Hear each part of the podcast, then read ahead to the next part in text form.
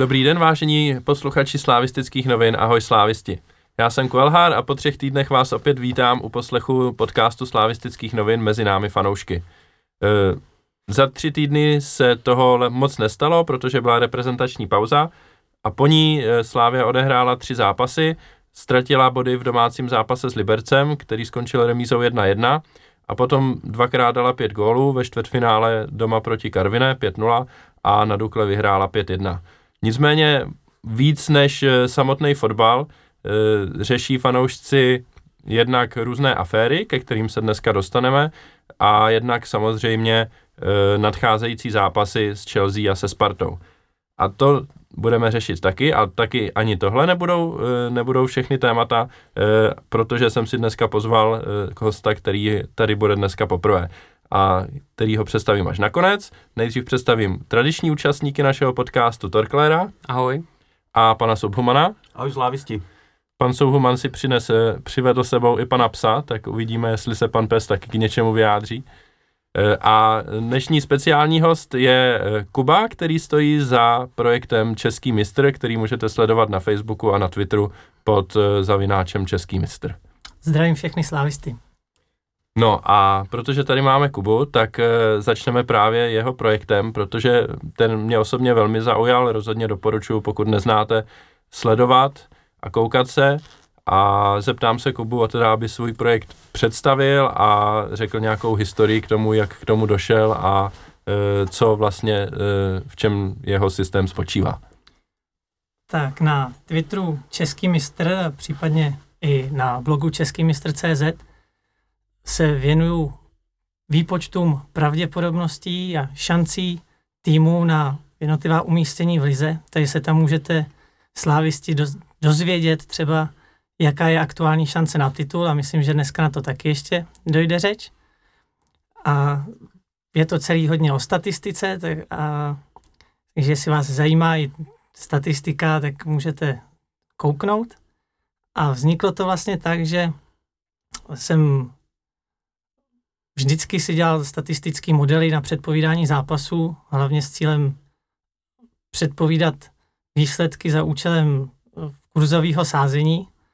A potom došlo k takovým situacím, kdy jsme importovali ministra financí ze Slovenska a začaly mi chodit e-maily ze zahraničních sáskových kanceláří, že mi budou rušit účty, tak v tu chvíli jsem byl takový frustrovaný z toho, že nemůžu, nemůžu ty modely používat za svým původním účelem tak jsem hledal další využití a našel jsem ho jednak v tom, eh, tady v tom projektu Český mistr a jednak jsem napsal diplomovou práci, která se věnuje novému hernímu systému fotbalové ligy, který má letos svoji premiéru. Uh, tak nějak jsem z toho pochopil, uh, co si říkal, ty asi nebudeš úplně fanoušek Slávě, jsi fanoušek nějakého týmu nebo prostě jenom sportovní nadšenec, který si rád vydělá sázením?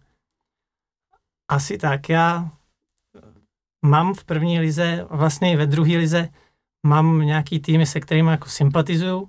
To nebudu říkat, že ne, ale asi by nebylo dobrý to nějak jako prozrazovat, protože eh, v tom, čem se věnuju, taky třeba tvrdím, že v tom aktuálním systému se některým týmům vyplatí spíš prohrát, než vyhrát, aby si zvýšili šanci na Evropskou ligu, tak si myslím, že by nebylo úplně šťastný, abych tady proklamoval, že jsem fanouškem toho nebo onoho týmu, protože pak může nastat situace a zákonem schválnosti by určitě nastala ta situace, že by ten můj tým hrál e, zápas s někým na šestém, sedmém místě, komu by se vyplatilo prohrát. A já bych potom tvrdil, hele, těm se vyplatí prohrát.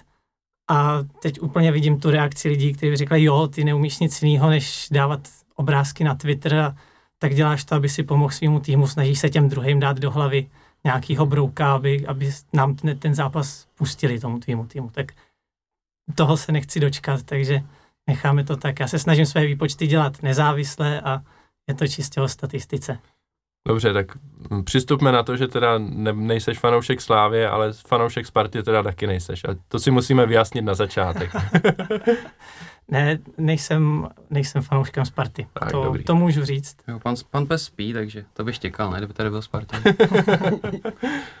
tak jo, e, možná mm, bych se ještě zeptal na to, jak, ty, když odhaduješ ty pravděpodobnosti těch zápasů a na základě toho pravděpodobnosti, jak ta liga třeba skončí, tak eh, co vlastně stojí v pozadí? Jako když si vezmeš jednotlivý zápas, tak na základě čeho rozhoduješ, s jakou pravděpodobností eh, ten zápas skončí, jakým výsledkem? Vlastně úplně v srdci toho systému je něco, čemu se říká L rating. Eh, to je takový, takový udělátko, který si vymysleli šachisti pro svůj, pro svůj žebříček hráčů. Ten žebříček má i super prediktivní schopnost, kdy výš postavený hráč má větší šanci uh, porazit níž postavenýho. A ono to výborně funguje i na ten fotbal. Abych přiblížil, jak to funguje, tak zjednodušeně se dá říct, že i ta klasická tabulka, do které týmy sbírají body, je nějaký žebříček kvality týmu. Ale asi tak cítíme, že když třeba Slávě přivítá na svém stadionu Duklu a vyhraje tam 1-0, tak jsou to trochu jiný tři body, než když vyrazí na letnou a tam vyhraje 3-0. Jo, takže ten, ten L systém, ten L rating eh, tohle to zohledňuje, přiřazuje víc bodů v případě výhry na hostujícím hřišti, eh, přiřazuje víc bodů za vyšší výhru než za menší výhru a taky za porážku kvalitnějšího týmu. Zároveň to má tu vlastnost, že když uh, vlastně tým, který hraje, který hraje na spodku tabulky, hraje hůř, remizuje s nějakým lepším týmem, tak za to nějaký plusový bod stejně získá. Uh, ty jsi přinesl hromadu materiálu, tak rovnou se tě zeptám na to, co asi slávisty teď zajímá nejvíc. Máme tři kola do konce základní části e, soutěže plus pět kol v nadstavbě. E, jakou šanci teda tvůj model dává Slávy na titul? Tak aktuálně je to zhruba 93%. S tím, že Plzeň má zbylých sedm.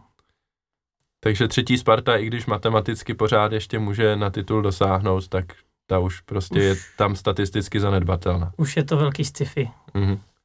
Eh, co dalšího máš ještě tady připraveného, protože vidím těch papírů tady hromadu. Jo, eh, jasně. Zajímá nás teda hlavně o Slávii, jestli tady něco máš, ale pokud máš i nějakou jinou zajímavost, tak určitě. Samozřejmě mám tady připravený nějaký materiály k derby, mm-hmm. který určitě, na který dojde řeč, jak jsi říkal. Jo, tak... A mám tu i něco k Chelsea. Tak možná tou Chelsea tu můžeme zmínit hned a derby si teda necháme eh, na později. Co vlastně můžeš říct k Chelsea, protože já jsem měl za to, že sleduješ jakoby jenom český týmy, nebo sleduješ i, i to, co se děje v zahraničí a ten tvůj systém to nějakým způsobem umí zohlednit? Ne, ne, ne, já opravdu se věnu čistě český lize mm-hmm. a druhý lize, ale protože když jsem vyvíjel ty své modely, tak jsem se inspiroval všude možně e, ve světě, tak jsem během toho poznávání okolí našel i pár lidí, kteří pracují podobným způsobem jako já, takže jejím číslům věřím. Takže jsem si našel eh, ze dvou, ze dvou stránek šance, šance Slávě v zápase s Chelsea. A pokud teda zajímá šance na postup přes Chelsea, tak server klubelo.com eh, odhaduje tu šanci zhruba na 20%. Hmm. Což je, myslím, celkem pěkný. Pro srovnání šance postoupit, postoupit přes Seviu byla nějakých 31%. Takže ta šance vůbec není zanedbatelná. To je rozhodně dobrý a z hodou okolností jsem po cestě sem na natáčení poslouchal podcast e, Fotbal Focus, kde měli na telefonu Jakuba Dobijáše a ten říkal, že sáskovky mají ten, tu pravděpodobnost Slávě na postup kolem 14%, takže vypadá to, že ta reálná, nebo nějaký modely, to můžou být i, i trošku lepší, což je určitě fajn, fajn slyšet. Tak my tě budeme do diskuze samozřejmě zapojovat i průběžně dál. Uh, nicméně pojďme se teďka posunout malinko uh, k dalšímu tématu. A to jsou teda aktuální zápasy, uh, který Slávia odehrála. Uh, a ty spláchneme asi velice rychle, protože si myslím, že nepřinesli nic moc zajímavého, co se fotbalové stránky týče. E, ten nejaktuálnější zápas se odehrál v sobotu na Dukle, kde Slávia vyhrála 5-1. A já se, Torklére, zeptám tebe jednak, jestli jsi byl na Dukle, většinou tam většinou tam výjíždí hromada slávistů, tak jestli jsi to nechal ujít nebo nenechal a případně jestli si ten zápas viděl a co si na něho říkal.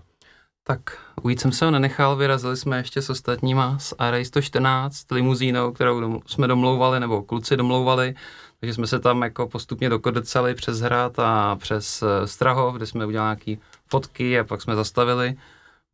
Leonik tam předával šárce drobný dort, takže byla tahle ta vložka, takže... Předával šárce drobný velký dort. a ne šárce drobný dort. Je to pravda. No. Takže vlastně na, na Julisce jsme byli brzo relativně, myslím, myslím, že jsme tam nějaký, myslím třetí, čtvrtý, hned, takže hnedka jsme vběhli do fronty na hamburger, na pivo, ten hamburger musím říct, že tam mají fakt peckovej, i rychle byl hotový, ale nehodnotím to jako fast food, chutnal mi, moc vážně mi chutnal. Nevím, jestli tohle je úplně aplikovatelný v Edenu, ale myslím si, že jako určitá forma inspirace je to, je to pěkný. A mně se jako na ulici líbí, protože je to takový pražský výjezd, je to dostupný, zároveň je tam minimum jejich fanoušků, není tam skoro žádná jako rivalita, nebo že by se tam nesmělo v našich symbolech, takže nejsou tam žádný zbytečný jako hejty. A celkově, že když se tak vezmeme, tak tam je nějakých 400 dukláků a 7000 slávistů, nebo jak takhle to bylo, předpokládám. Takže i z tohohle hlediska to bylo super, že vlastně tam jsme fandili prakticky jen my slávisti. A já jsem si to jako moc užili z hlediska fanouškovského, protože jsem tam potkal vlastně nejen lidi, s kterými jsem jel tou limuzínou, ale pak i další různý kámoše, takže jsme pokecali se spoustou lidma, což na, zase na tom vejkovním zápase není tak častý, takže v tomhle tom se mi to hodně líbilo, že tam byl snad skoro každý, kdo nějaké aktivnější trošku mi přijde. A co do fotbalu, v začátku mi to přišlo takový nervózní, nebo úplně jsem se do toho zápasu nedostal, Máno koukám, krásný dlouhý balon na masopusta šup gol, další dva v rychlém sledu a pak už jsem si říkal, to je my snad dáme 8-0. Takže to se nakonec nepotvrdilo, to tempo trošku jsme zvolnili, Dukla asi dělala, co mohla, ale spíš nemohla, takže byli takový hodně bezzubí, byť třeba byli aktivní hodně, jako hodně se hejbali, ale přišlo mi, že na nás fotbalově vůbec neměli, takže od nějaký třeba 50. minuty jsem si říkal v takovém tréninkovém tempu, že už to dohrajem. Jsem rád, že nikdo nedostal karty, že jsme nikdo nezranil, že jsme pošetřili Bořu a, a důležitý hráče. Takže za mě úkol splněn a, a myslím si, že jsme si to jako fanoušci fakt užili. Subomane, zeptám se i tebe, jak jsi užil výlet na Duklu. Na, na Dukle jsem byl, uh, ostatně skoro jako na, kromě tří zápasů v této sezóně na všech. Dukla je jeden z mých oblíbených uh, stadionů, Uh, nepamatuju si, že bych tam někdy vynechal. Je to takový zvláštní místo s nádherným výhledem, je tam skvělý občerstvení, přístup domácího klubu i k fanouškům hostů, co se týče povolování choreografií, nebo vlastně jako celkově ten přístup toho domácíího klubu uh, mi přijde hodně pro fanouškovský. Uh, Šárka drobná, nebo teď už vlastně černá, který jsem velkým fanouškem, uh, tak uh, si myslím, že tam odvádí skvělou práci na to, v jakých podmínkách a pro koho to dělají. Takže já se tam vždycky na tu Duklu hrozně těším. A co se zápasu jako takového týče, tak musím říct, že už při čtení sestav uh, mi bylo v podstatě jasný, jak ten zápas dopadne, protože když jsem srovnal tu soupisku naší a na straně domácích uh, byly čtený jména jako Jan Holenda nebo Daniel Souček, tak uh, prostě to porovnání s kvalitou kádru uh, Slávě a s formou v jaký slávě hraje, prostě musel by se stát asi velký zázrak nebo nějaký obrovský selhání a kolaps uh, slávistů, aby, aby tam body ztratili, takže jako já jsem tu výhru očekával už vlastně před zápasem jako jasnou, nicméně počet gólů jako samozřejmě potěšil, jako, nebylo to žádný drama, bylo od začátku vidět, kdo je na hřišti pánem a jak to dopadne, takže zápas na Dukle můžeme asi všichni hodnotit jenom pozitivně, i co se týče počtu slávistů, který tam vyrazili, protože přestože to je pražský zápas, tak nás tam většinou nebejvá až takový množství, jako, jako bylo teď. Tentokrát to bylo jako opravdu enormní, kdy ta hlavní tribuna byla v podstatě plná je, je, je, jenom slávistů jako a fandilo se i na hlavní tribuně, takže jako za mě výborný zápas. Já za sebe můžu říct, že uh, já jsem těch prvních 15 minut byl docela nervózní, když jsme se skoro nedostali za půlku a k vápnu soupeře skoro vůbec. Eh, a Dukla se snažila hrát a přišlo mi, že prostě eh, nejsme v tom správném tempu, ale jak se ukázalo, tak i když nejsme v tempu, tak pořád jsme schopni dát tři góly za poločas a jako v půlce bylo, nebo vlastně po těch 22 minutách bylo prakticky rozhodnuto, jak ten zápas dopadne.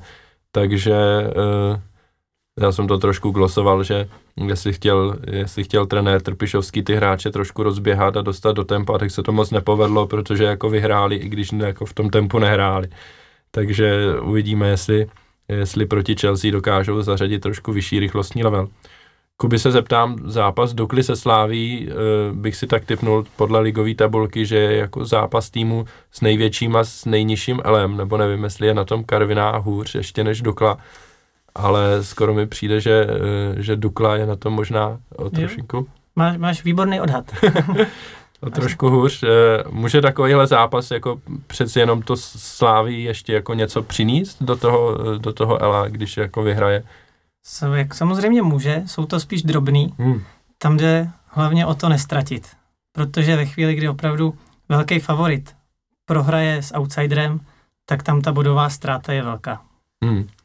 A možná se ještě zeptám, je teda rozdíl, pokud, nebo bere tvůj model v potaz to, jestli se vyhraje 1-0 nebo 5-1 třeba? Ano, jo, jo, jo, bere. Je to jedna, jedna z těch vlastností, kterou jsem do toho Ela zohlednil.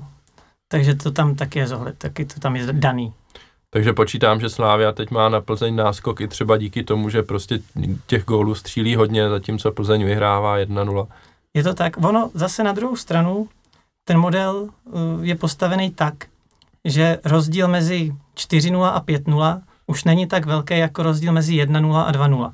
To, ten nárůst v té kvalitě a ten, ten rozdíl už není takový. Když přičítáme další a další góly, tak už ta kvalita nenarůstá tolik v rámci toho ELA. Eh, dobře, další zápas, který, eh, který jsme odehráli před Duklou, byl zápas s Karvinou. A když teda odsuneme eh, to, co se jako dělá jako aféra Franz Straka, kterou budeme řešit separátně, tak má vůbec Torklére pro tebe smysl ten zápas nějakým způsobem hodnotit, nebo prostě tím, v jakých sestavách se nastoupilo, tak bylo jasný, jak to dopadne a, a, a nic zajímavého ten zápas nepřinesl. Tak já myslím, že s postupem jsme počítali asi všichni, ještě když jsem věděl, že Karviná šetří nějaké hráče, tak to bylo asi jasný.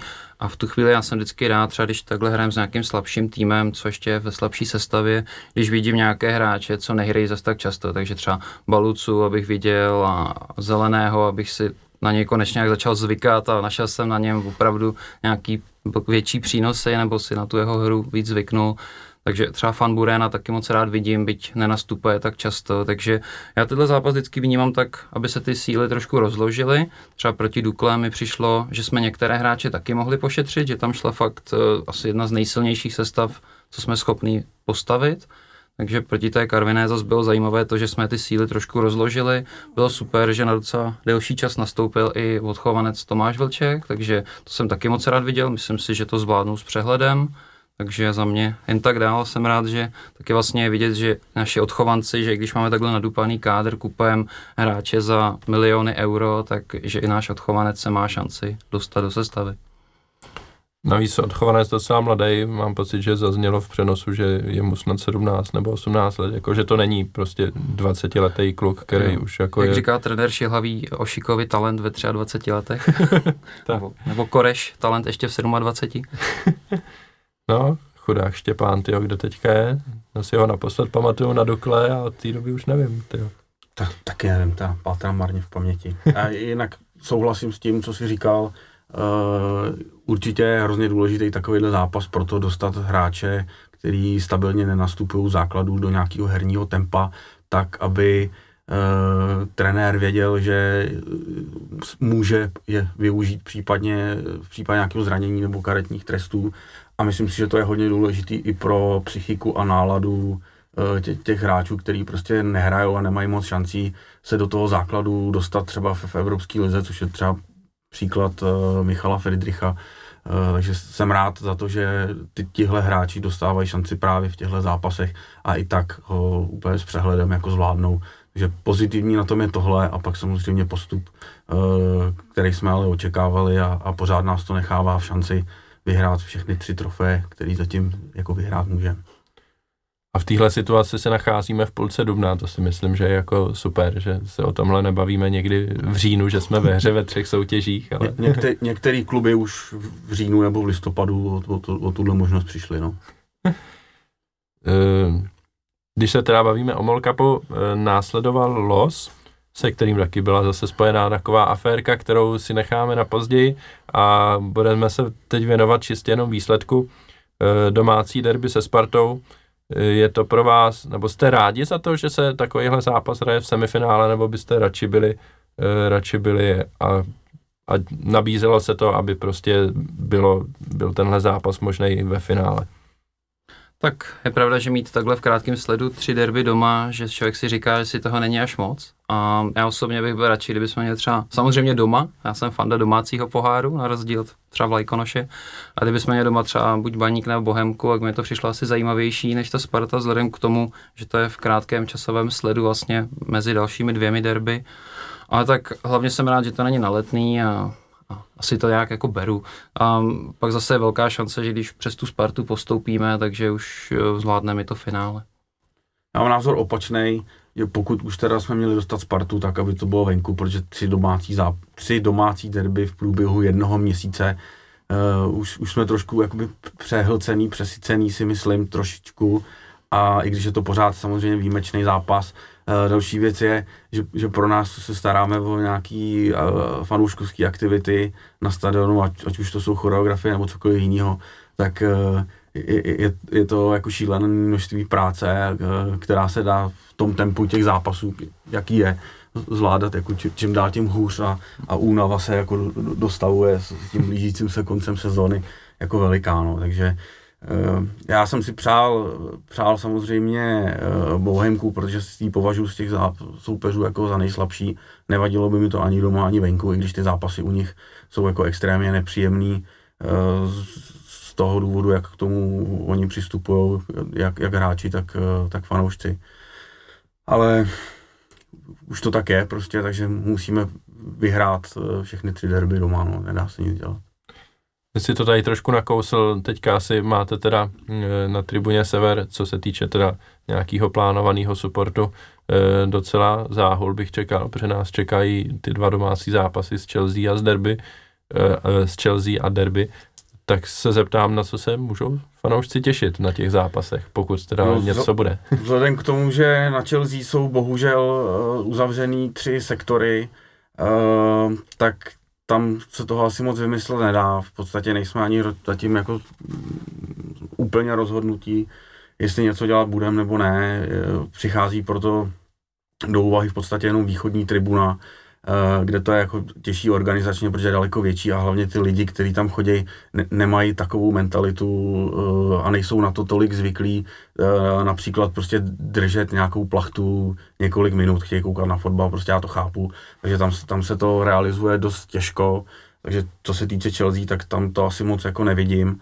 Uh, co se týče derby, tak uh, něco připravený máme, ně, něco jsme jako si chystali ještě na ten další zápas, uh, který bude v té nadstavbě, jak to rozvrhneme, teďka asi ne, nedokážu jakoby říct, ale, ale jako každý derby je to vrchol sezóny, je to zápas roku, takže samozřejmě se budeme chtít jako vytáhnout. No. Uh, vraťme se ještě úplně krátce k zápasu s Libercem, který Slávia remizovala 1-1. Uh, překvapilo vás to, že, že se tahle ztráta dostavila? Ani ne. Já popravdě jsem se toho zápasu trošku obával docela jsem si říkal, jestli to neskončí právě tou remízou, protože on Liberec se prezentuje docela sympatickým fotbalem, přijde mi, a hodně aktivním a myslím si, že to byl takový zápas dost podobný té vlastně podzimní domácí prohře s Jabloncem, kdy taky byli hodně aktivní, hodně důrazní, běhaví a mně přijde, že vlastně my tímhle tím fotbalem jsme schopní zlobit Hank, Seviu, prostě je jim to strašně nepříjemný, ale když vlastně to samé nebo něco podobného na nás aplikuje pak soupeř v České lize, kde ta tvrdost a důraznost je ještě větší, takže i nám tenhle ten fotbal úplně nesedí a není nám to, není nám to příjemný. Takže já už jsem si tak říkal, že to skončí 0-0, když jsme dali ten gol na 1-1, který byl mimochodem fakt excelentní, to Bouřa teda uklidil vožsky. Na 1-0. 1-0. Pardon. jsem se překec. A tak vlastně už jsem si říkal, že bychom to mohli udržet a, a ani jsem nestihl si užít tu radost toho gólu a už bylo vyrovnáno. Co na to říkali mo- modely, Kubo? Myslíš na to, na, na to vyrovnání? Nebo? No, jako vůbec, jaká byla predikce před tím zápasem a případně eh, jak se odrazil ten bod doma s, právě s Libercem eh, v tom, v tom ratingu? Jako ztráta to, ztráta to byla, to nepochybně, protože Slávě je v tom, v tom pořadí týmu na prvním místě, tudíž jakákoliv, jakákoliv ztráta s kýmkoliv je opravdu uh, zásahem do, do, tý, do toho vyjádření kvality toho týmu, čímž pádem potom klesá, uh, klesají ty pravděpodobnosti pro další, pro další zápasy. Ale že bych, že bych ti řekl přesně, jaká, jaká to byla ztráta, to, to ti asi neřeknu, okay. to si nepamatuju. Uh, tak jo, já myslím, že uh, možná na závěr bychom, bychom se mohli teda uh, pobavit. Slávia má náskok sedmi bodů, uh, osm kol před koncem ligy. Hmm, jste optimističtí směrem k titulu, jako takovým směrem optimističtí, že si myslíte, že těch 93% kubových jako je adekvátních tomu, jak, jak to cítíte? Já optimista jsem, uh, ale, ale především musím říct, že to jako hrozně chci, že ten titul je jako nejvíc, nemáme jich moc, takže jako strašlivě to chci a, a chci pro to udělat uh, úplně všechno, ale optimista jsem, jako ztráta zamrzela s Libercem, ale pořád uh, ten uh, polštář si myslím, že je celkem komfortní a i to rozlosování si myslím, že je pro nás celkem příznivý a nevěřím, že postrácíme prostě tolik.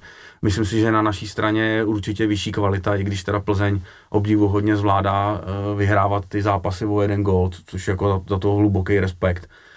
Uh, to neumí každý manšaft, je vidět, že je, že je zkušený prostě že to umí, umí urvat, i když herně to není jako úplně ono, ale myslím si, že ta kvalita na naší straně je prostě taková, že se to musí, mus, musí v těch závěrečných zápasech, jak té základní části, tak té nastavby projevit. Torklére, jak ty to vidíš? Tak já už tam jako v hlavě hození, že ten titul vyhrájem, takže mi by to fakt jako bolelo, kdyby jsme ho nevyhráli, takže já už s tím jako počítám, spíš jde o to, jak moc velký nervy to budou, takhle už to máme já osobně trochu hozený. Já bych byl rád, kdyby jsme vlastně základní část zvládli s náskokem aspoň pěti bodů, aby jsme za stolik nepostráceli, aby pak ta nadstavba byla klidnější. A uvidíme, no je pravda, že Plzeň má do konce základní části fakt jednoduchý los, tam se asi nedá čekat, že by něco ztratili, to leda nějakou strašlivou haluzí, to nám možná tady se Kuba řekne něco.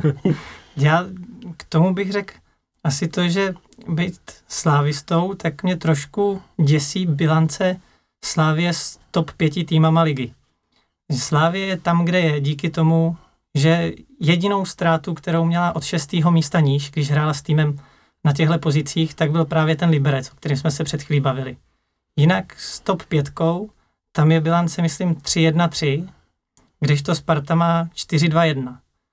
Takže to je asi jediný, co by mě, co by mě tak čeho bych se trošku obával, protože v té nadstavě potom přijdou zápasy výhradně s těma dobrýma týmama. Takže tam se fakt bude muset ukázat ta, ta kvalita, bude se tam, budou to muset hráči opravdu dokázat, že dokážou porazit i opakovaně ty kvalitní týmy České ligy. Na druhou stranu eh, zase Slávia bude mít tu výhodu, že s těma nejsilnějšíma bude hrát doma. Už teď je prakticky jistý, že, eh, že po té základní části bude první, to znamená, bude mít eh, k dobru, nebo bude mít před sebou zápas s Plzní doma, se Spartou doma a nejspíš s Jabloncem doma, i když tam se teďka ten rozdíl trošku snížil, ale Myslím si, že uh, i ten tvůj model asi dává Jablonci daleko větší šanci než Baníku, i třeba vzhledem k formě. Rozhodně, rozhodně je to tak. No. A je pravda, že s Jabloncem doma ty zápasy poslední nám teda zrovna moc nevycházely, ale člověk pořád má takový pocit nějak, že v těch zápasech jsme byli lepší vždycky a akorát to prostě z nějakých důvodů jako nevyšlo zrovna. A, nebo minimálně já mám, já jsou ty zápasy už, eh, už že jo, skoro rok a rok a půl starý, ale mm, tak nějak prostě ten pocit z těch zápasů jsem si odnesl, že prostě jako to nevyšlo, jasně, Jablonec je silný manšaft, ale pořád jsme v těch zápasech jako působili docela dobře eh, a ne tak, jako že bychom měli zaslouženě prohrát. No a z tohohle důvodu si myslím, a plus eh, teda tam bude hodně záležet na výsledku zápasu z Plzní, doma a tam se nám jako daří poslední dobou velice. Takže to jsou za mě teda dva důvody jako k optimismu. To, že hrajeme doma a to, že z Plzní máme ty domácí zápasy poslední dobou velmi dobrý. Plzeň si vozí z Prahy samý čtyřky, takže třeba si odveze další. Tak jo, tak já myslím, že tenhle segment můžeme uzavřít a posuneme se a budeme řešit kauzy a Subhuman už se na to velice těší. No, ani moc ne teda, protože už toho mám fakt jako plný zuby. Vidím, že je potom jako obrovská uh, poptávka společenská. Ale uh, ještě než to začneš řešit, tak si dáme předěl.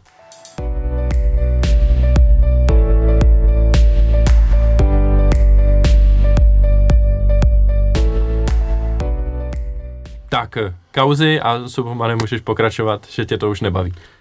No, vyrojilo se toho hrozně moc a z, jako z mýho pohledu uh, je to takový dělání z, komára velblouda. Jo. Uh, vím, že je potom jako fakt poptávka. Uh, to prostě řešit chtějí. Bohužel tomu hodně naproti jdeme jako sami fanoušci. Myslím, mám pocit někdy až, že si v tom některý lidi úplně jako libujou a, a že, že z toho mají radost, že můžou něco takového řešit. Já občas špatně spím a po nocích pak čtu ty stovky eh, komentářů na slavistických novinách a musím říct, že, že to je takový hnůj, že to prostě číst přestanu, protože to se opravdu nedá. Jo. E, ta žlučovitost a e, až jako nenávist k jako jedněch lidí ke druhým, co se týče těch fanouškovských obcí, a, a teďka fakt nechci jenom říkat, že to je čistě k nevinný tribuně Sever, to tak jako určitě není, ale fakt mám pocit, že si v tom některý lidi libují, je, je to jako hrozný. Eh, z mýho pohledu se toho zase tolik nestalo, aby ten humbuk eh, byl až takovejhle. Eh, rozumím tomu, že ne každému je pochutí pokřiky, které se křičily na, na Frantu Straku, a asi se budeme bavit hlavně o tom jednom. To ostatní, pokud vím, nikdo nějak extra zvlášť neřešil, ne každému je, a mě teda zrovna ne, je pochutí eh, poznámka eh, speakera směrem k brankáři eh, Liberce. Na druhou stranu dělat z toho, že to byl rasistický útok, mi přijde jako úplně ujetý, protože kdyby to byl Američan a někdo mu řekl, že je tlustý po hamburgerech, tak je to podle mě úplně to samý.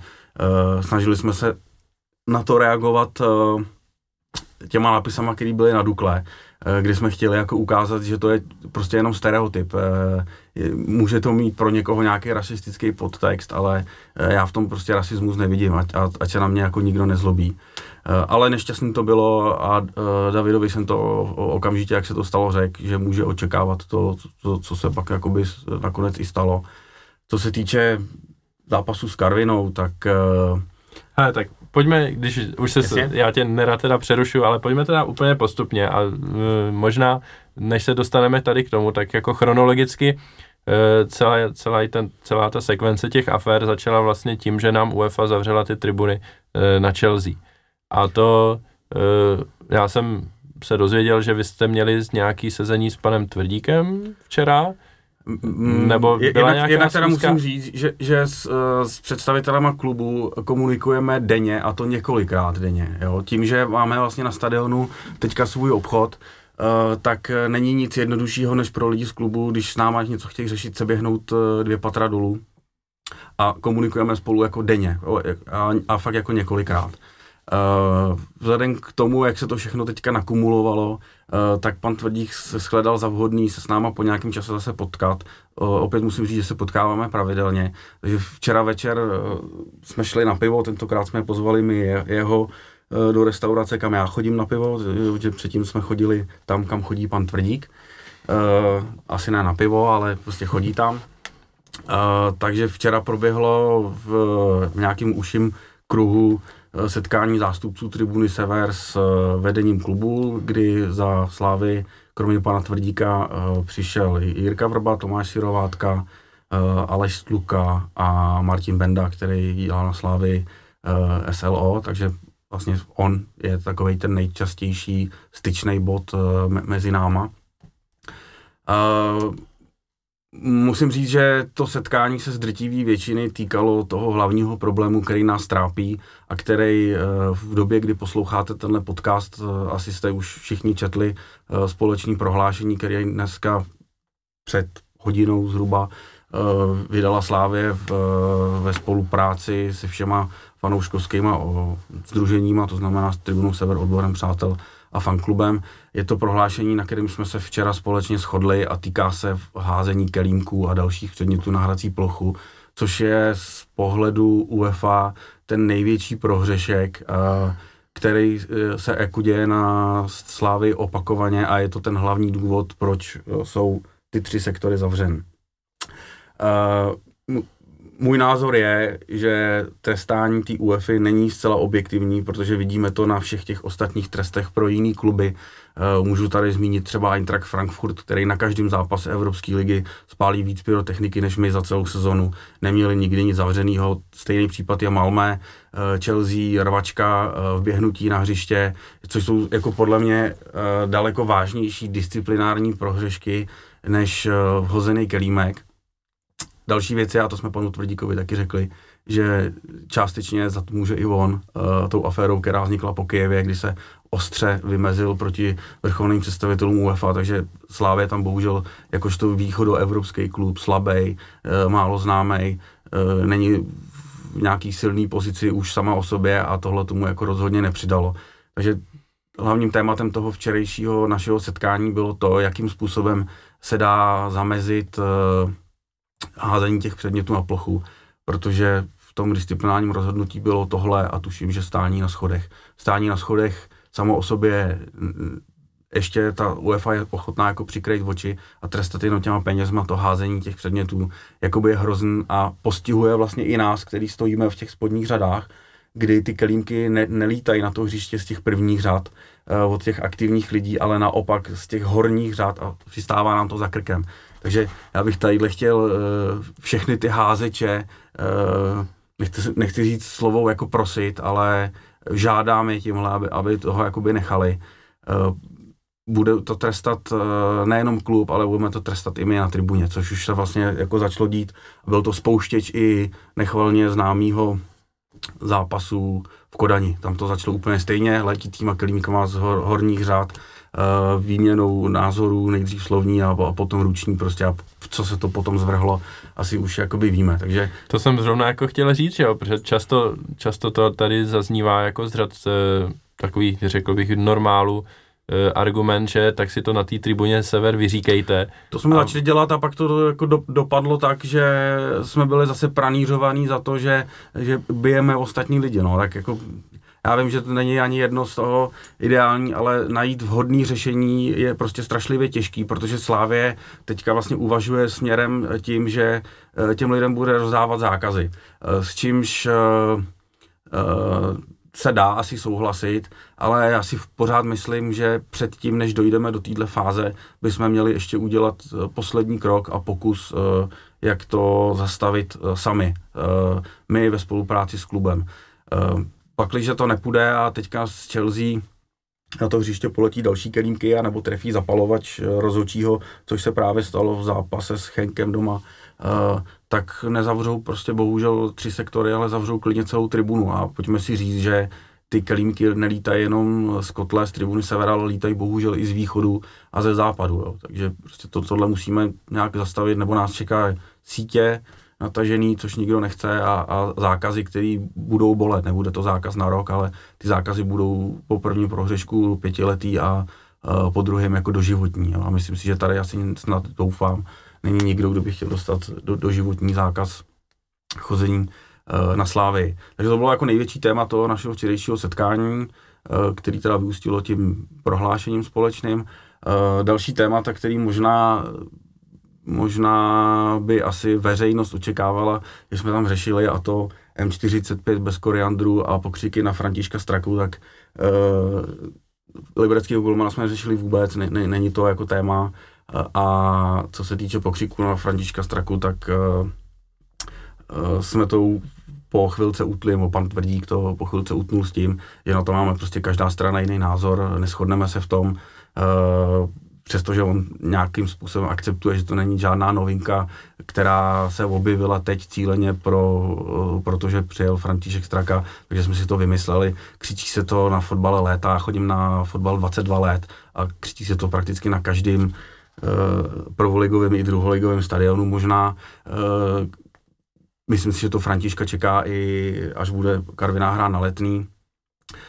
Z, z, z, za mě jako je velmi podivný, že v době, kdy Franz Straka trénoval Spartu a jejich fanoušci to křičeli na naše hráče, na Šmitra, Kuku nebo Necida, teď, si, teď si nejsem jako stoprocentně jistý, tak se nad tím nepobůřoval a nepobůřoval se nad tím vlastně vůbec nikdo. Eh, je to podle mě jako uměle nafouknutý. Jo. Ale, ale rozumím zase tomu, že každému ten pokřik, který eh, jako je uh, ironický, sarkastický, zahnaný do totálního extrému, takže to každému nevoní, ale doufám, že je každému jasný, že nikdo nevyhrožoval zabitím 31 letý dcery uh, Františka Straky. Jako. Ale chápu, že každý na to může mít jiný pohled. Tak pánové, teď Subhoman měl dlouhý monolog, tak zapojíme do diskuze i vás.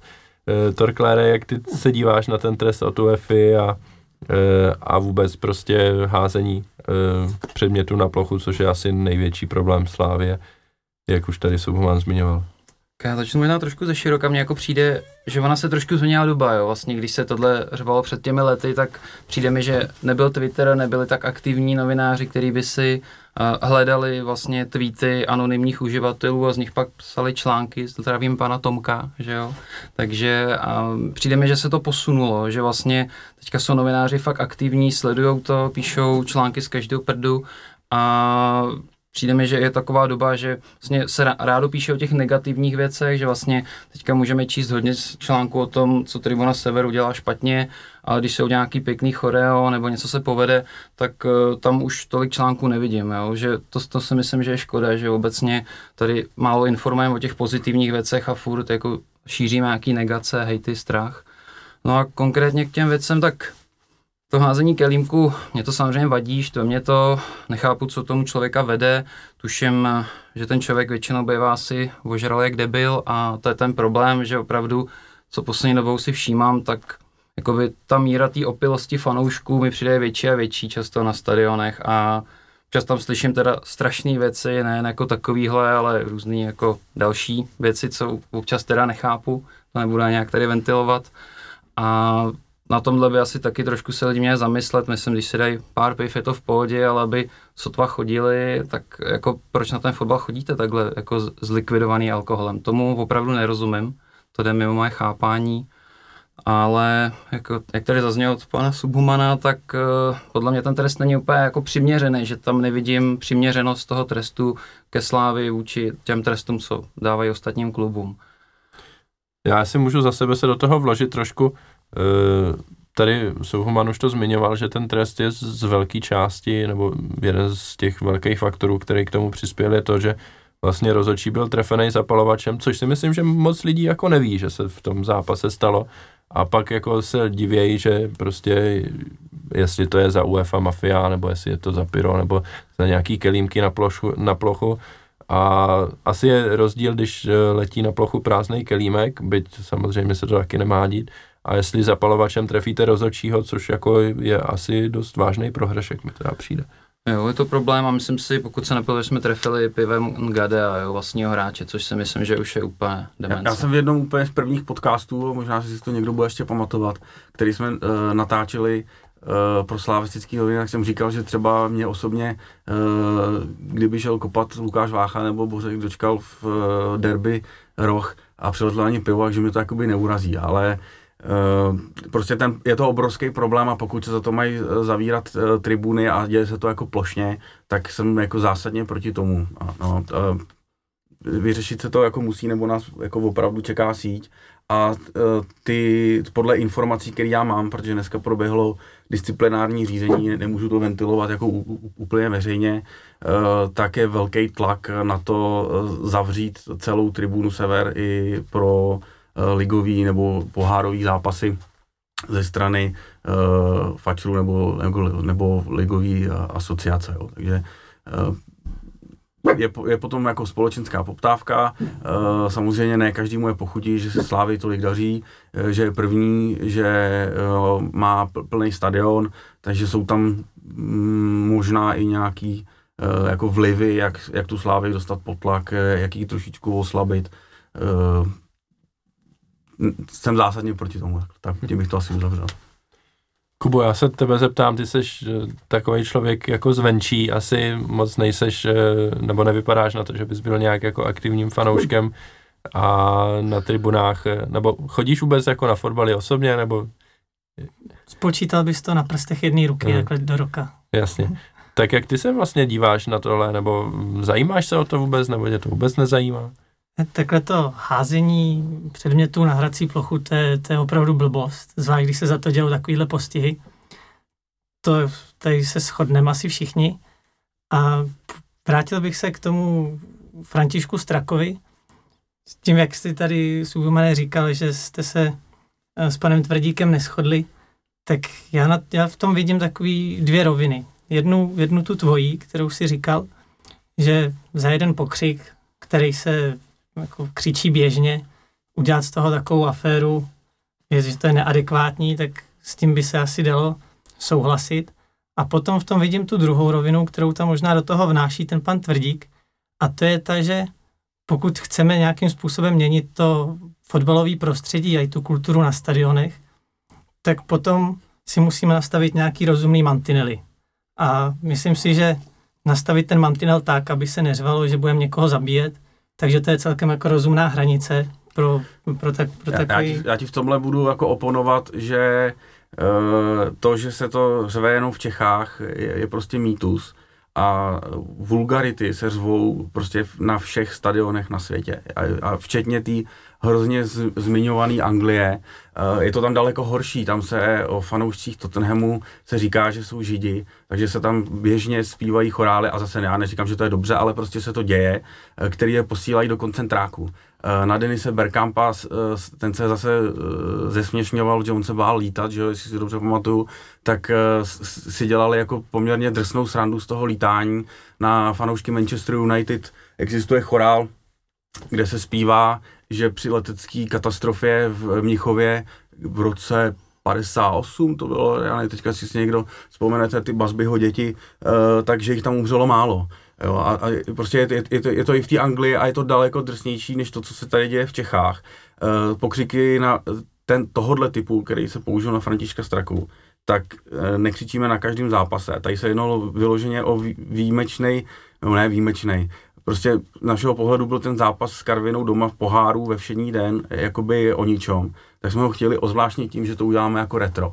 Takže jsme vyzvali lidi, ať jdou ve starých drezech, ve starých šálách, s tím, že se budou skandovat, skandovat starý pokřiky. Takže se skandovalo Leška ven, že Vladimír Leška už ve Slávi jako není 12 let třeba, nebo jak to může být dlouho, 14.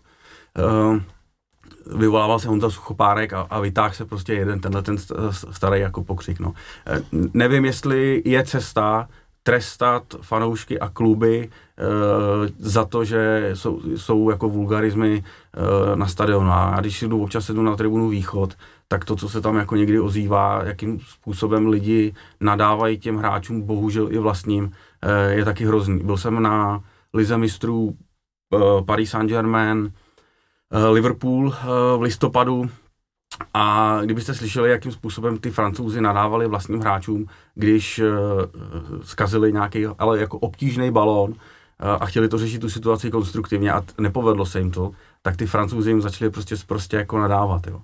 Takže je, je, věřte mi, že se to děje úplně všude, zase nehodnotím, jestli to je dobře nebo ne, ale je to nevymytitelný a ani, ne, ani já nevím, jestli bych to vymycovat, jako bych chtěl. Uh, tohle možná pro někoho bylo jako přes čáru, rozumím tomu, ale je to výjimečný exces, který se neděje prostě každý uh, zápas a zavírat za to tribunu nebo uh, rozdávat statisícový pokuty mi přijde jako šílený úlet. Jako dějou se daleko horší věci, což byl třeba dělbuch hozený z plzeňského sektoru mezi normální fanoušky Sparty a na hlavní tribuně, který zranil prostě nějakou holku. Tak to je úplná šílenost a tenhle ten frajer by ten doživotní zákaz dostat měl. Jako, to, s tím já jako souhlasím. Něco jako na tom vadí, že vlastně ta medializace mně přijde, že když si to porovnáme, tak je podobná tohohle dělobuchu, což je za mě šílená věc, to by vůbec je nepřijatelný, a toho straky, jo. Vlastně, že ty média o tom reportují, mně přijde úplně stejně a věnují tomu stejnou pozornost. A vlastně za mnou pak, mně se teďka dělo jakoby po sevě za mnou chodilo hodně lidí, říkalo hustý, jste dobrý, i takových lidí, co Slávy moc nefandí nebo nezajímají. A teď mi přišlo, že potom Strakově, že asi, já nevím, já moc zprávy nesleduju, že asi o tom bylo jako hodně ve zprávách. Na e-sportu vyšlo ten druhý den, vyšly tři články na tohle téma, což mi přijde jako to, velký úlet teda. No jako a za mnou, za mnou fakt chodí lidi, co se o ten fotbal až tak nezajímají a říkáme to, co tam blbnete, co, co chcete zabíjet děti. Jo, a, jako, a nevysvětlíš jim to moc. Jako, jo, vlastně to je ten náš obrázek celkově jako slávistů pak. Jo, že... Já jsem včera ještě říkal teda v nadsázce panu Tvrdíkovi, že kromě tohohle, což jeho jako pobuřuje, eh, má na to jiný názor, tak existuje ještě jeden jako mnohem horší chorál, kde se zpívá o bodání eh, nožů do těhotných žen. Jo. Samozřejmě nikdo, eh, nikdo nikdy žádnou těhotnou paní nebo slečnu prostě bodat nožem jako nechtěl. Je to zahnaný úplně ad absurdum a, a to, to je všechno, co v tom je. Není to žádná výhruška, prostě násilí, nic takového bych v tom jako nehledal. A samozřejmě asi všichni víme, že Eh, František Straka i jeho paní eh, mají pravděpodobně všechny pohlavní orgány a mají v pořádku, když splodili jako dceru. Eh, já zase to zmíním, než jsem, než jsem jel sem natáčet, tak jsem poslouchal ten Fotbal Focus a tam se ještě okrajově právě dotkli taky tohohle tématu a Uh, myslím, že to byl Martin White, který, který tam jako mluvil docela rozumně z toho pohledu, že prostě uh, jako tlumočil tam tyhle argumenty, že prostě to není myšleno vážně a že je to nějaká nadsázka svým způsobem a vznesl tam jako zajímavý dotaz uh, do pléna nebo prostě jako řečnickou otázku, kde teda je nějaká ta hranice. Eh, co jako ještě je nějakým způsobem jako přípustný pro veřejnost a co už jako je teda nepřípustný a co už je za nějakou hranou a mělo by se to řešit. A to mi přijde docela jako zajímavý dotaz, tak se možná Subumanetě zeptám, jestli ty jako vidíš nějakou hranici takhle. E, protože třeba já za sebe e, můžu říct, že e, asi bych byl úplně v pohodě, kdyby se ta hranice nakreslila tam, že prostě to, co je jako veřejně prostě trestný čin nebo přestupek e, typu mm, a přidáme k tomu prostě nějaký rasistický hučení a tyhle věci, tak prostě tohle bych bral i jako, e, jako ne, nepřijatelný na tom stadionu, ale e, pokud se tady bavíme o chorálech, který jsou jako, mm, který já si pamatuju ze Strahova, který jako fakt byli na běžném pořádku, Eh, tehdy, tak eh, že najednou se objeví jako eh, země koule, že najednou prostě to, to je úplně šílený a jak si to vůbec někdo mohl dovolit, tak to mi přijde trošku jako přes čáru. No. Tak, takhle bych to možná nakreslil, ten mantinel asi taky, jako, no, nenapadá mě jako nic, hmm. nic jiného účinnějšího, aby, abych ho jako moc, moc asi ani nedělal. Samozřejmě rasismus uh, je trest, trestný jako a měl by být i na fotbale, Uh, za mě rozhodně, ale uh, jak nakreslit to, co se křičet smí a co se nesmí. Myslím si, že už, už ten experiment tady jednou byl uh, v době, kdy šéfoval Fačru Pelta a přerušovali se za to zápasy a jediný efekt, který to mělo, že ty lidi to křičeli ještě o to víc. Někteří ty další pak nenáviděli ty, kteří to křičejí a, a pískali na ně. Takže podle mě to nějakému zlepšení té kultury uh, fanouškovský na, na těch stadionech rozhodně jako neprospělo. No. Takže já bych se touhle cestou asi neubíral. Hm. Pánové? Jo, to vidím, jak, jak jste řekl, Ondro, já s tím souhlasím takhle. A myslím si, že rasismus je nepřijatelný, to fakt nejde. A něco tam jako vadí, že vlastně, jak tady zaznělo těch článků, tam bylo spousta o tom Strakovi. Teďka jsem zázrakem objevil taky článek, že včera psali o tom, že se na letní řvali Judeslávě, tak z toho jsem v šoku, že o tom psali, protože to se řve každý zápas z party a přijde mi to teda největší humus, co tady je v Čechách vůbec. Je to je nejodpornější věc, co na těch stadionech zní. Já musím říct, že mě to třeba vůbec neuráží a nevadí mi to. Ať to klidně jako křičej, ale rozumím, že veřejnost to jako vnímá jinak, takže jako, ale ne, ne, já, bych, já bych to asi netrestal, no.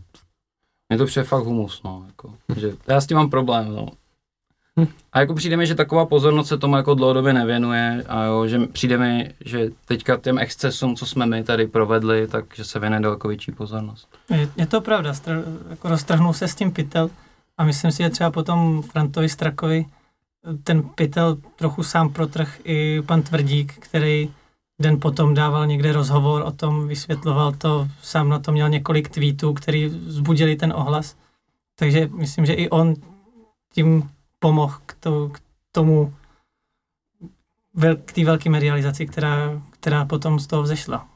No, ono, mi přijde, že minulý týden bylo na Twitteru teda šíleně nablito, já už jsem tam radši ani moc nechodil, obzvlášť pan Mádl teda to nějak nezvlád mi přijde, ten jako to nějak asi občas emocionálně neunese.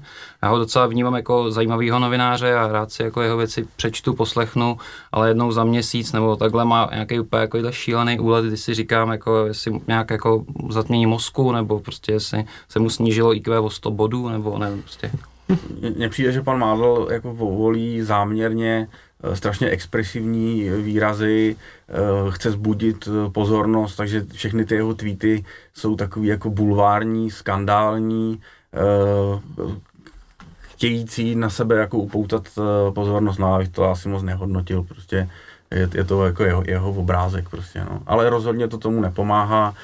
další mor, který se teďka udělal uh, a za, za který si pa, pan Tvrdík taky trošku jako může sám. Uh, lidi si zvykli s jakoukoliv hovadinou označovat představitele klubu a dělejte s tím něco. Jo, jako každý, kdo teď těžko volím slušný slova, eh, každý, kdo ten Twitter má, řekněme, eh, a něco chce pomoct panu Tvrdíkovi, tak ho prostě označí a čeká jako odpověď. A ne, nebo označí dokonce eh, těch účtů třeba pět, kohokoliv, kdo, kdo v klubu pracuje, tak ho označí a dělejte s tím jakoby něco. Lidi se naučili uvažovat jako tímhle směrem a, a chtějí po panu Tvrdíkovi teda, aby zasáhl a aby konal a on jim někdy vyjde jako naproti a, a vyjádří se teda, čehož se potom samozřejmě chytnou novináři a to, to kolo se jakoby už, už roztáčí, no, že možná někdy je méně více, no. No, já bych to viděl přesně stejně, jo, že prostě není potřeba se vyjádřovat ke všemu. Ale někdy je prostě lepší to prostě nechat vyšumět. Jo, mně přišlo jako úplně uhozený, jak teda někdo tam tweetoval o tom Gujenovi a ještě dalšímu tam reagoval CC Jaroslav Tvrdík, jo, označil ho, tak to jsem si říkal, tak to, já jakoby, já nevnímám takovou tu českou hysterii z toho bonzování, ale tohle to teda už mi přišlo fakt zahranou a trapný. Jinak ještě k tomu Luďkovi Mádlovi, u mě to teda došlo ve čtvrtek až do takové míry, že jsem měl pocit, že on jako vyloženě úmyslně trolí a snaží se vyprovokovat ty, ty slavistický fanoušky k něčemu, aby prostě měl materiál a mohl jako argumentovat a vlastně potvrdil si tu svoji domněnku, se kterou už jako do té diskuze vůbec jde, že prostě většina slavistických fanoušků na Twitteru jsou prostě rasisti a já nevím. Fanatický primitivové. No, fanatický primitivové. Ještě hysterický tak. jsme teďka, že jo, hodně. A to, to, už mi teda přišlo jako přes čáru, jo, hodně. To, to jeho chování to už mi přišlo jako fakt že už je lepší si, si ho jako vypnout a nečíst to. Já mám k tomuhle eh, jako vtipnou krátkou historku. Jsem byl na pivu uh, minulý týden uh, s Podvíněm, který to, toho si tady měl taky už asi jako Jednou tady byl, no. A, a který dřív uh, psal jako v denníku sport a on říkal, já když jsem psal ve sportu, tak byl uh, slávistama vnímaný mádl, jakože je pro Slávii a my jsme byli ten největší jako nepřítel a teďka mám až jakoby pocit, že tím, co on dělá, takže to úplně jako celý otočil a že ten Mádl e, je teďka jako braný jako a zaslouženě, jako může si za to sám, jako daleko větší nepřítel než ten denník spor, on se tím jako hodně bavil Tomáš, no, takže to je jenom jako krátká sůvka. Tak jo, Jo a ještě teda mám tady poznamenanou jednu aférku, ke který jsme se nedostali a to byl Los Molkapu, jaký, jakým způsobem byl provedený a to, co ho doprovázelo. A já se rovnou zeptám teda vás na názor, jak jste to vnímali.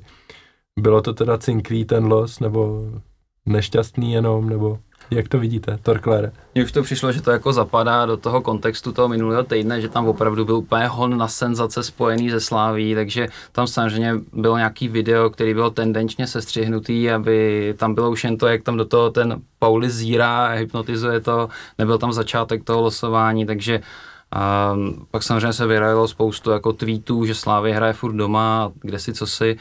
Osobně si myslím, že to je fakt hledání senzací, vůbec si nemyslím, že je na tom cokoliv pravdy. Myslím si, že kdybychom chtěli cinknout los, tak dostaneme doma Bohemku, proč tí doma Spartu a to je za mě úplně nesmysl.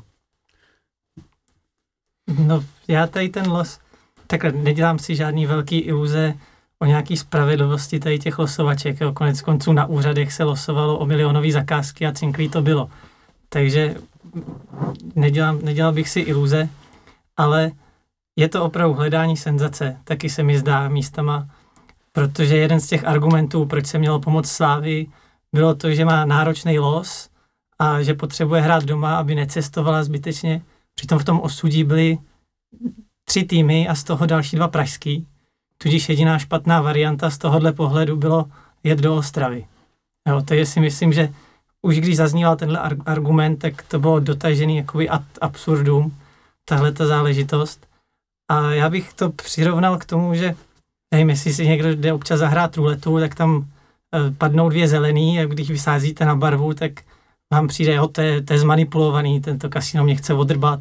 A teďko to vnímají všich, všechny ty ostatní týmy, kromě Slávě, takže Slávě pořád hraje doma.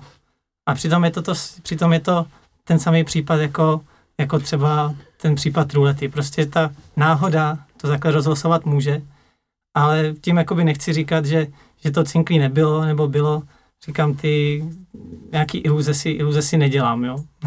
Já taky jako žádný iluze o tom nemám. Myslím si, že tam můžou existovat eh, různé tlaky, třeba policie na to, jaký zápasy by se asi měli nebo neměli hrát, ale jako ne, nevím to. Mysl, umím si to představit, že ten tlak tam takové je, uh, ale uh, tadyhle ta aféra mi přišla natolik směšná od samého počátku, já jsem si to video ani nepustil. Jo. Za prvý to rozpoutal Martin Tomáš, což je takový velice zvláštní fanoušek Sparty, jak trefně poznamenal je, jeden slávista, my máme svýho míru, Sparta má Martina Tomáše, Uh, takže za mě to je troll, jako totální, takže já jsem si to ani nepustil. Uh, to, co se z toho zase potom udělalo, eh, neštěstí, bavili jsme se o tom včera s lidmi z klubu taky, Tomáš Jurovátka, ten jsem chytal za hlavu a říkal, že uh, to, ty míčky tam byly už tři čtvrtě hodiny jakoby předtím, nemohlo být nic nahřátého, jako šíleně se to hlídalo uh, údajně, aby, aby jako k ničemu takovému dojít jako nemohlo policajti a nevím, si co si prostě, takže uh, za mě to je zase další umělá aféra. Jako. No. Já bych tomu podotkl zase tolik jenom, že já ty losy většinou sleduju, snažím se je sledovat v přímém přenosu, tenhle jsem teda zrovna viděl až jako potom ze záznamu, a, protože zrovna v těch 12 jsem byl někde ve vlaku. A e, můžu říct, že tuhle sezónu e, ty losy prostě v tom Cupu e, funkcionářům na svazu prostě jako nejdou, jo. Protože už předtím ve čtvrtfinále nebo v osmifinále mi přišlo, že to prostě losujou tak, že je jako jasný, že pokud bych je chtěl jako obvinit z toho, že teďka chtěli vylosovat tenhle tým, aby hrál nasazený tým doma, protože tehdy se to losovalo tak, že se vzal nasazený, nenasazený, dali se doprostřed a tam se měli zamíchat a ten, kdo se první vytáhne, hraje doma. A to promíchání probíhalo tak, že to tam jako hodili a hned jeden z nich zase vytáhli a bylo celkem jasný, že ten nasazený je vytažený první a má hrát doma. A to se tam stalo jako nejednou, jo. A když bych jako je chtěl podezírat z toho, že tohle dělají úmyslně, tak jsem si říkal, že tady jako je jako viditelný důkaz, že se jako nesnaží ty míčky nějak jako extra míchat a dávat si na to pozor. Takže si myslím, že pánové by si měli jako občas podívat, jak se losují jako poháry na UEFě Eh, neříkám, že tam to nemůže být sinklý, tam to třeba dělají těma nahřátýma míčkama, ale tam to prostě aspoň opravdu vypadá, že se to jako snaží míchat, jo, a že, že to není prostě daný tak jako na oko jenom ten los, jo.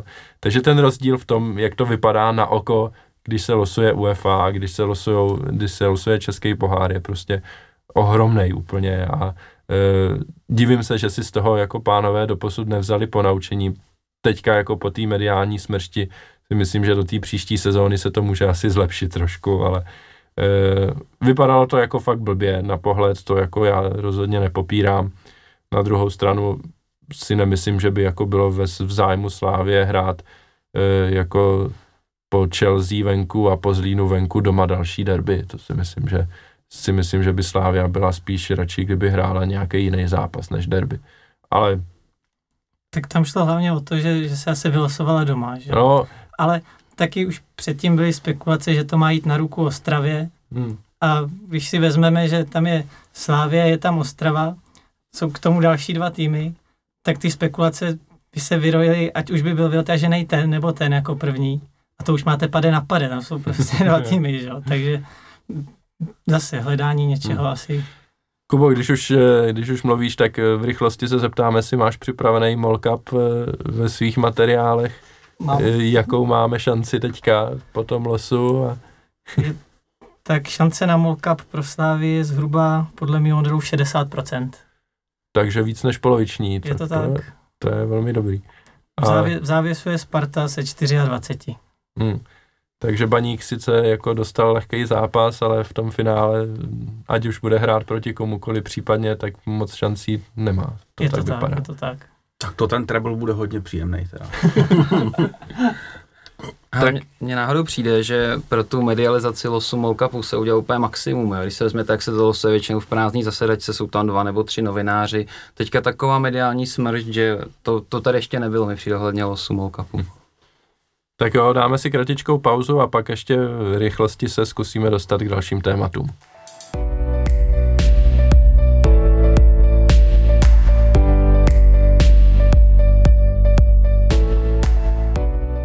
Tak eh, ještě jsme říkali, že se zkusíme pobavit o tom domácím derby, co nás čeká, e, protože mě zajímá, co Kuba má připravenýho k tomu derby a bylo by škoda, když tady má hromadu papíru, tak e, aby Eh, aby neřekl nám i posluchačům, jak to vidí. Tak já jsem kouknul do svý, jednak do svého modelu a potom zase do modelu eh, těch lidí, těch lidí, kterým věřím. A můj model předpovídá výhru Slávě s pravděpodobností 55%. Na remízu tam je nějakých 27 a pro Spartu teda ten zbytek. Přičemž ty, ty ostatní modely mých známých, tak ty, ty to vidějí ještě trošku vejš, ty šance Slávě, protože oni zohledňují, jak už jsme se bavili, oni zohledňují i výkony v Evropské lize, který Slávy přece jenom o něco zvyšují eh, ten kredit, který si tam teď udělala. A co se týče dopadů do šancí na titul, tak pokud Slávia zvítězí, tak se přiblíží zhruba na 96% šanci na titul. Jak jsme říkali, zatím to je nějakých 93, ale ani prohra nebude žádnou závratnou ztrátou. Ty šance spadnou maximálně na nějakých 87, mi ukazuje, ukazuje model. Horší by byly ztráty potom s těma slabšíma týmama, který, který přijdou ve 20. a ve 29. a 30. kole. Uh, a ještě se teda zeptám, jak to, vidí, jak to vidí tvůj model při remíze, protože to je takový jako výsledek, který člověk v tom derby trošku jako i může očekávat. Při remíze 91% šance na tak, titul. Takže pokles mírný, pokles, ale malej. trošičku. Uh, předpokládáme, že v takovým, v takové situaci Slávia teda by měla pětibodový náskok na Plzeň a 91% pořád jako solidní, víc než 9 z 10 takových scénářů vede, eh, vede Sláví k titulu. A teď, jak jsme tady probírali hromadu témat a trošku jsme vlastně se nedostali k samotnému fotbalu a přijde mi, že by to byla škoda, tak já se zeptám zase Torkléra, eh, jak vidíš vlastně, jak bys poskládal sestavu na, eh, na Chelsea a potom za tři dny na derby. Dělal bys nějakou velkou rotaci, anebo Eh, nebo do obou zápasů zkusil dát to úplně nejlepší, co máme. Mně přijde, že podobnou otázku jsme si kladli vlastně už eh, před zápasem s Henkem, když jsme pak hráli v Plzni. A takže to vidím podobně, abych jako moc hráče nešetřil a šel bych do toho s plnou palbou. Prostě myslím si, že kondičně jsme na tom výborně, ty hráči na, na hřišti furt lítají, proti Dukle si docela odpočali, nebo nebyl to úplně výkon na krev. Takže podle mě ta sestava je docela očekavatelná, nebo no, očekavatelná. Nás trenér na těch zápasech evropských už dost překvapil, takže ale nečekám, že tentokrát budeme hrát na tři stopery. Já si spíš myslím, že to bude takové naše klasičtější rozestavení s těmi třemi hráči ve středu. Spíš je otázka, kdo nahradí Součka. To si myslím, že by mohl být hodně, hodně jako průbířský kámen, jako jak tohle dopadne. Čekám, že tam bude Alex Král s Traurem a pak je otázka, kdo bude před nimi. Um, já si říkám, že smysl by dávalo mít na krajích Masopusta se Zmrhalem před nimi a vedle jako prostřed mít Stocha, případně Hušbauera. Mám trochu obavu, aby tam trenér nedával Ševčíka, který mi přijde, že jakoby z mého pohledu Ševčík nic moc nepředvedl, ale vlastně trenér o něm mluví hodně, hodně pozitivně, vlastně skoro vždycky ho chválí, takže um, byl bych radši, kdyby tam byl buď Stoch nebo Hužby s ohledem na formu, možná by byl lepší ten Hužby, který opravdu se mu daří. Byť mi samozřejmě spousta lidí bude oponovat, že pohybově už to není třeba na tu Evropskou ligu, ale pořád si myslím, že teďka má tak dobrou formu, že by, se, že by tam ten přínos být měl. Takže... Hmm. Já, já si myslím, že nasazení Hušboura je velmi nepravděpodobný i z toho důvodu, že on v té Evropské lize neodehrál skoro nic. Já ne, nevím v hlavě jako, jako přesně, jakou má minutáž, ale myslím si, že bude velice malá. A musím oponovat teda i v tom, že já si myslím, že i vzhledem k absenci toho Tomáše Součka, tak klidně ty tři stopery můžeme čekat jako znova. Eh, Kůdela, který je jakoby schopný eh, dobře rozehrávat. Eh, já si myslím, že ten trenér bude možná chtít trošku jako podržet ten, ten střed a na ty kraje pak dát nějaký rychlejší, běhavější hráče. Mě by to úplně nepřekvapilo, teda musím říct. A jak jsem říkal, nasazení Hužbauera teda zrovna moc neočekávám. Hmm. Já teda taky musím říct, že Hužbauera spíš si myslím, čekám určitě v derby do základní sestavy. To, to by mě hodně překvapilo, kdyby už Bauer v derby nehrál. Ale na Chelsea si myslím, že spíš uh, se to vyřeší buď uh, masopustem se zmrhalem na křídlech a stokem uprostřed, a nebo, nebo tím Ševčíkem. No. A to, že vlastně Ševčík poměrně krátce po uzdravení už jako začal naskakovat na půl hodinu, vlastně hrál proti Karviní, hrál i na Dukle, tak si říkám, že a vlastně trenér to ani nevyloučil, když se ho na to potom ptali, tak si myslím, že uh, já určitě bych nebyl překvapený, kdyby hrál Ševčík v základu. Byť si myslím, že to třeba není úplně dobrý nápad, nebo že to má nějaký svý výhody a nějaký svý nevýhody, tak uh, nemůžu říct, že bych jako potom z toho byl překvapený, kdyby to nastalo.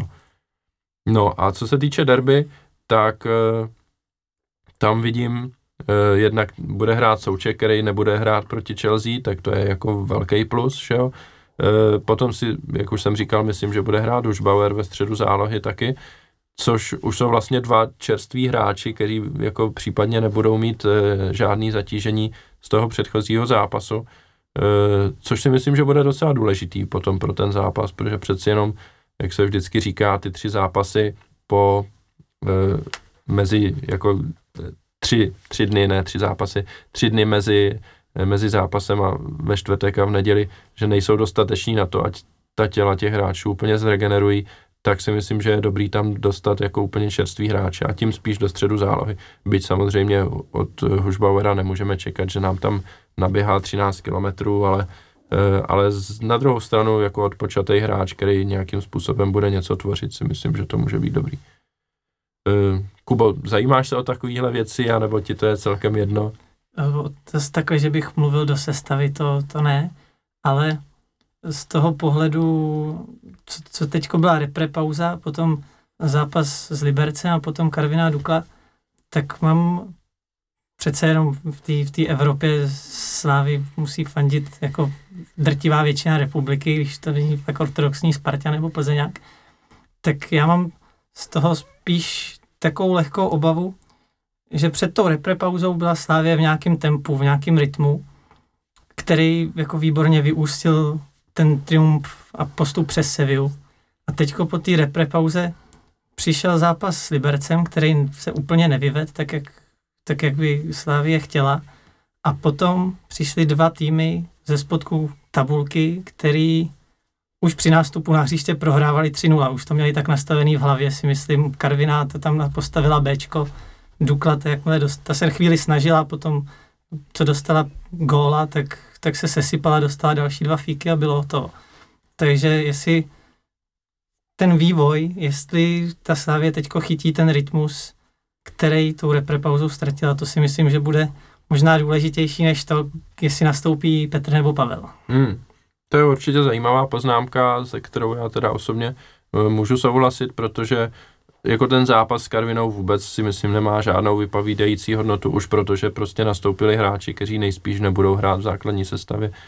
A proti té Dukle to bylo opravdu, mi přišlo v tempu takovým na slávistický poměry trošku vycházkovým. A to, že to samozřejmě stačí na výhru 5-1 je super, ale e, směrem k tomu dalšímu zápasu to asi nemá moc e, nějak jako pozitivní charakter. Že?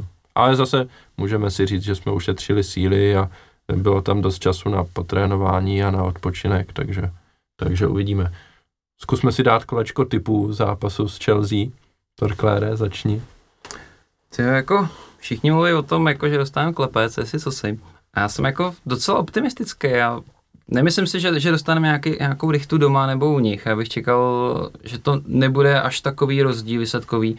A já bych doma docela věřil, že uhrajeme 0-0. Možná by to by podle mě, já bych byl rád.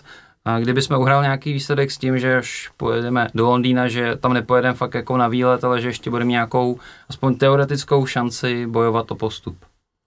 Já bych byl taky rád, kdyby eh, jsme tam nejeli na výlet, jak říkáš, eh, aby to fakt nebyl ten odvetný zápas už jenom formalitou.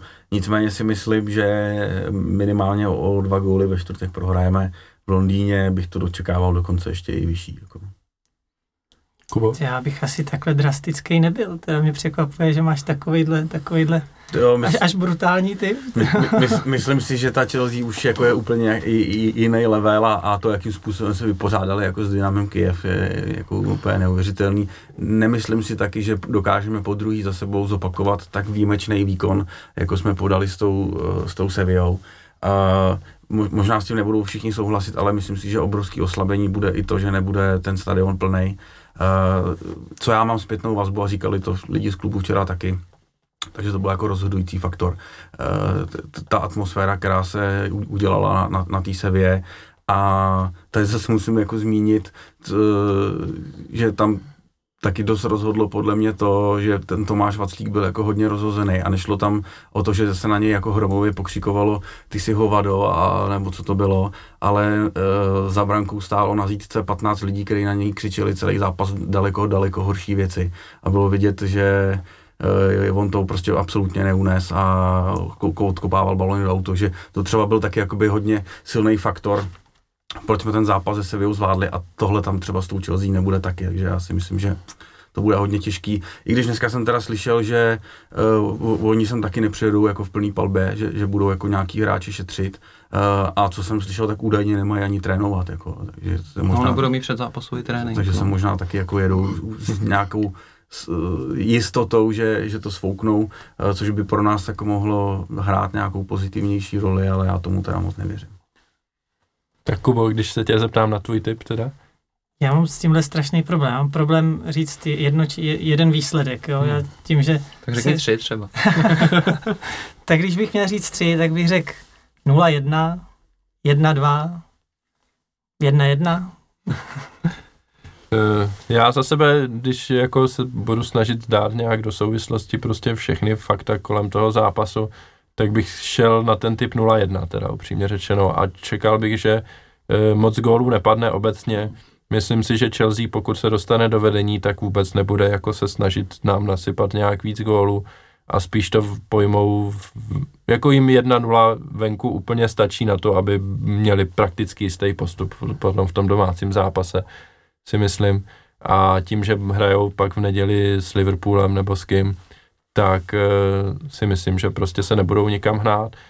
Uh, a ani bych si nemyslel, že 0-1 pro Slávy by byla nějaká jako nějak vyloženě špatný výsledek. Podle mě to tak nějak odpovídá jako rozložení sil, jo, když to tak vezmeme. Takže já budu rád, když Slávia jako vyjde z toho zápasu se ctí bez ohledu na výsledek, pokud se podaří uhrát nějaký bod jako remízou nebo nede, ne, nedej bože, ale pokud by se podařilo vyhrát, tak je to jako úplně jako šílený, už mi přijde. Uh, já, já ještě řeknu jako, jako možná vtipnou věc, možná, to, možná nevtipnou. Uh, znám člověka, který už má uh, vy, vybukovaný v práci volno na finále jako do Baku, má, zjiš, má zjištěný letenky uh, a jako pevně tomu věří, že on se synem jedou na finále do Baku. To je jedna věc. Druhá věc je, že uh, už existují i zpracované grafiky na to, že Slávě bude jako ve finále, to UEFA zpracovává takhle dopředu. A dokonce se ptali třeba Jirky Vrby, eh, kolik by Slávy jako chtěla eh, lístků na, na to finále tam. A tam je vtipný to, že to letiště tam je pro nějaký ukrutně malý a nebylo by schopný pojmout víc než 6 tisíc lidí jako by od nás, kteří by tam přiletěli ani v rozsahu několika dnů, takže je to prostě maximum toho, kolik by se nás teoreticky mohlo vydat do Baku, je 6 tisíc a víc prostě nejde. A neexistuje tam snad jako ani žádný jiný spojení rozumný se tam dostat nějak jako lidsky, takže to, tohle mě jako připadá hodně zábavný a ještě jsem teda slyšel takovou historku uh, Polosu, kdy uh, obcházeli zástupci, tuším, Benfiky nebo Frankfurtu, teďka bych jakoby kecal, uh, už toho jako dalšího soupeře, který ho do, by mohli dostat v případě, že postoupí, ale ze Sláví se teda rozhodně jako nepočítá, tam se nikdo s Jirkou Ruboulovi nechtěl. Za náma nešli. No, nedivím se, no. Ohledně těch 6 tisíc lidí do Baku, tak já myslím, že Slávia by takový problém asi neměla, ale Frankfurt možná teda by asi ten problém měl. A ty si myslím, že by si to ale nějak asi vyřešili. No. ty mají ty výjezdové počty neuvěřitelný, bylo jich eh, na Kypru, jich bylo asi 7 tisíc, což mi připadá jako taky jako šílený úlet, taky nevím, jak tam mohli nalítat. A v Miláně jich bylo asi 15 tisíc, jako, takže tak uvidíme, třeba se podaří a zahrajeme si s nima v semifinále a myslím, že hodně lidí by si to Já myslím, že by byli hrozně šťastní, až by se dozvěděli, že dostanou tisíc lísků. Jako. jo, protože oni by byli schopní ten Eden vyprodat jakoby sami, jen, jenom Němci, jo, hmm. jako bez nás, takže to, to by bylo hodně zajímavé. Tak jo, já myslím, že jsme dneska jako vyloženě protáhli se až do basketbalu abych tak řekl slovy klasika, takže to můžeme dneska ukončit. Já děkuji Subhumanovi, děkuji Torklérovi, děkuji Kubovi hlavně, že mezi nás přišel slávisty. Díky děkuji moc. za pozvání. Já taky děkuji za pozvání a ještě uh, bych uh, chtěl apelovat teda na všechny, jednak ať neházejí ty kelímky a ani nic jiného na plochu. A druhá věc je, že jsme vyhlásili, jo, ano. vyhlásili jsme uh, takovou jakože sbírku, uh, aby Slávy jsme aspoň trošku pomohli, je to spíš jako gesto uh, finančně na tu pokutu, kterou dostala tím, že Eh, si lidi nebudou uh, nechat vracet peníze za ty lísky. U toho ticket portálu pro lidi, kteří si to koupili online, to bohužel nešlo vyřešit tak, že by to odmítli, uh, takže jim ty peníze přijdou na účet. Takže zřídili jsme účet, ke kterému má přístup důvěryhodný člověk z odboru přátel. Zdravím tě, Davide, a moc ti za to děkuju. Zveřejníme potom, kolik se tam vybralo, peníze pošleme Slávy, ať s nima naloží, jak, jak chce. Je to bohulibá věc věřím, že, eh, že by to mohlo mít jako úspěch. Vím, že to je gesto, že se nevybere jako ta částka asi pravděpodobně celá, ale bylo by to super. Eh, informace k tomuhle jsou na webu Tribuny Sever, nebo budou na ten uh, Je to na Facebooku, na Twitteru, přiznám, že jsem zapomněl to hodit na webové stránky, ale hnedka jak tady skončíme a, a objednám si pivo, uh, tak to tam dopíšu. Tak, výborně. Takže v době, kdy to budete poslouchat, tak už informace budou tak. i na webu Tribuny Sever. Skvělý. Díky moc, pánové. Eh, za dnešní diskuzi, eh, za to, že jste zavítali mezi, nám, mezi nás fanoušky. Další díl našeho podcastu vzhledem k nabitého, nabitému programu bude už příští týden, kde teda zhodnotíme zápasy eh, s Chelsea, zhodnotíme domácí derby a budeme se bavit o tom, jak to teda vypadá se sláví dál. Díky moc, mějte se hezky a ahoj. Ahoj. ahoj.